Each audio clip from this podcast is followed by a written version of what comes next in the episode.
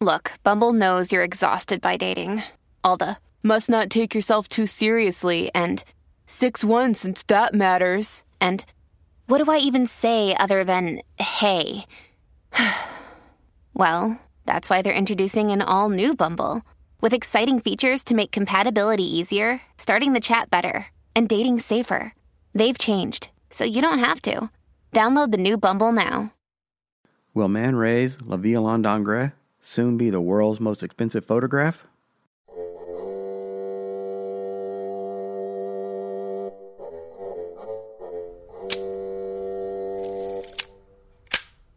Hey everybody, Keith Dotson here, welcoming you back to another episode of the Fine Art Photography Podcast.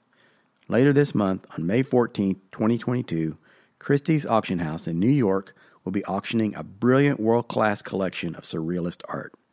The auction is called The Surrealist World of Rosalind Gersten Jacobs and Melvin Jacobs, and it will include many of the marquee names from the Surrealist and Dada period of art paintings, objects, and photographs. Oh, and this might be a good time for me to apologize for any mispronunciations, but the auction house will include works by Max Ernst, Yves Tanguy, Marcel Duchamp, Dorothea Tanning, and many others. Photographers represented will include Lee Miller, Bernd and Hilla Becher, and Alfred Eisenstaedt. But the artist I really want to highlight in this episode is Man Ray, the innovative American born artist who made his career in Paris in the 1920s and 1930s. Man Ray has quite a number of works featured in the auction, but one piece in particular is generating a lot of excitement because it could very possibly become the world's most expensive photograph. His photograph Le Violon d'Ingres is estimated at between 5 million and 7 million US dollars. You may not recognize the name, but if you're a student or collector of photography, you'll certainly recognize the image. The 1924 photograph shows the back of a seated nude woman with black violin F holes on her back. Of course, the obvious illusion is that her shape resembles that of a violin. She wears a turban wrapped around her head, and she has a patterned piece of fabric wrapped around her lower hips. The auction essay calls this photograph one of the most recognized images in 20th century art. The photograph's title and the image itself refers to the 19th century French artist Jean Auguste Dominique Ingres who also painted a nude woman seen from the back, seated on the corner of a bed with her hair in a turban. The essay explains that Ingres was a highly regarded painter, but he also was an avid violin player and wanted to be seen as a serious musician, but the public disregarded his musical talent. The essay says that Man Ray's title, Le Violon d'Ingres, is also a French saying that means to do something you enjoy just for fun, as Ingres was forced to do with his violin. Man Ray worked often with this model, Alice Prin, better known as Kiki de Montparnasse, and has said that the first time he saw her disrobed, that her physique reminded him of an Ingres painting. Man Ray considered himself primarily a painter, but he worked in a variety of media, and he's probably best known now as a photographer. In addition to camera based photographs, he also made photograms, which he modestly renamed as rayograms, which were made by arranging various objects onto a sheet of photographic paper and exposing the light, creating abstract designs left behind by the objects blocking the light. For the violin photograph, Man Ray used a two step process combining his photograph of Kiki with the rayogram technique. He first cut out the violin F hole shapes into a piece of cardstock and used that as a template to expose the F holes onto a piece of photo paper. Then he placed the negative into the enlarger and exposed the photograph of Kiki onto the paper where the F holes had already been exposed. The result is a one of a kind unique photographic print. It's a gelatin silver print flush mounted on board, fairly large at 19 inches by 14 and 3 quarter inches, or 48.5 by 37.5 centimeters. One of the great things about looking at works of art on auction sites is you can really scroll and zoom in to look at high resolution details of the art. Zooming in to study the surface of the print, we can see dust and scratches, scuffs and marks where the print has been retouched or possibly repaired.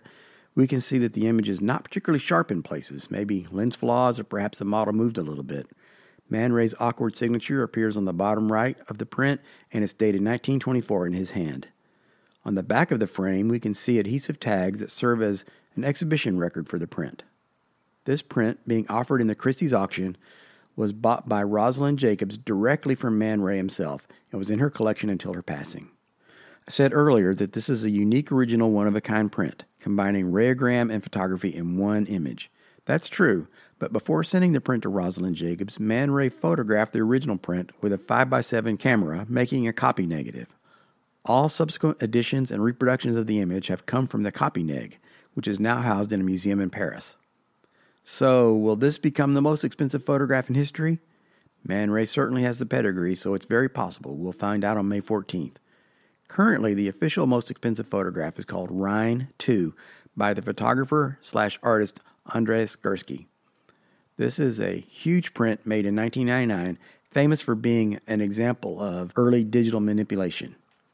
A lot of photographers, myself included, kind of disparage Rhine 2 and scratch our heads on their record sale price of $4,338,500, auctioned by Christie's in 2011. Of course, photographer Peter Lik has claimed the most expensive photograph of all time with a 2014 private sale of his landscape photograph called Phantom, shot in Arizona's famous Antelope Canyon. This sale price has never been verified and the buyer has not come forward, but I've read that an attorney for the buyer has acknowledged the sale price as authentic. Other photographers in the stratosphere of sales include Cindy Sherman, Gilbert and George, and Richard Prince, who inexplicably to me sells photographs of other people's photographs. He earned a lot of controversy a few years ago selling large gallery prints of other people's Instagram photos. Other Man Ray photographs also rank among the most expensive of all time.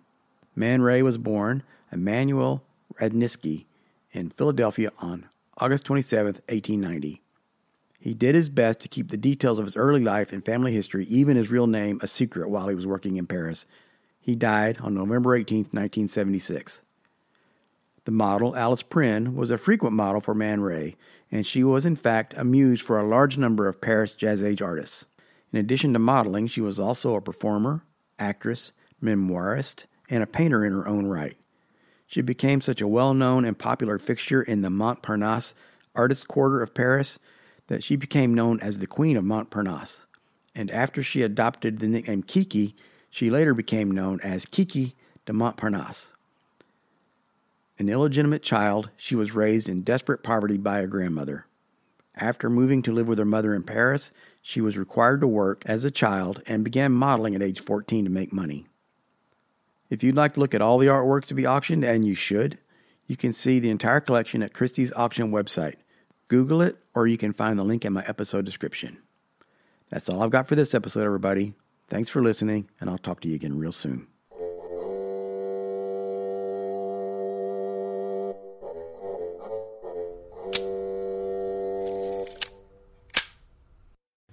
Hey, everybody, Keith Dotson here with an update to this story. And if you didn't already hear the news, not only did the Man Ray photograph, Le Violon d'Ingres, set a new world record for the most expensive photograph ever sold, it absolutely shattered the record by nearly three times. The final auction price was $12,400,000. Now, you may remember that the Gursky photograph that previously held the record was sold in 2011 for $4,338,500. The hammer fell on the final price after a bidding war between two callers that lasted nearly 10 minutes. Certainly exciting times in the upper echelons of the art market these days.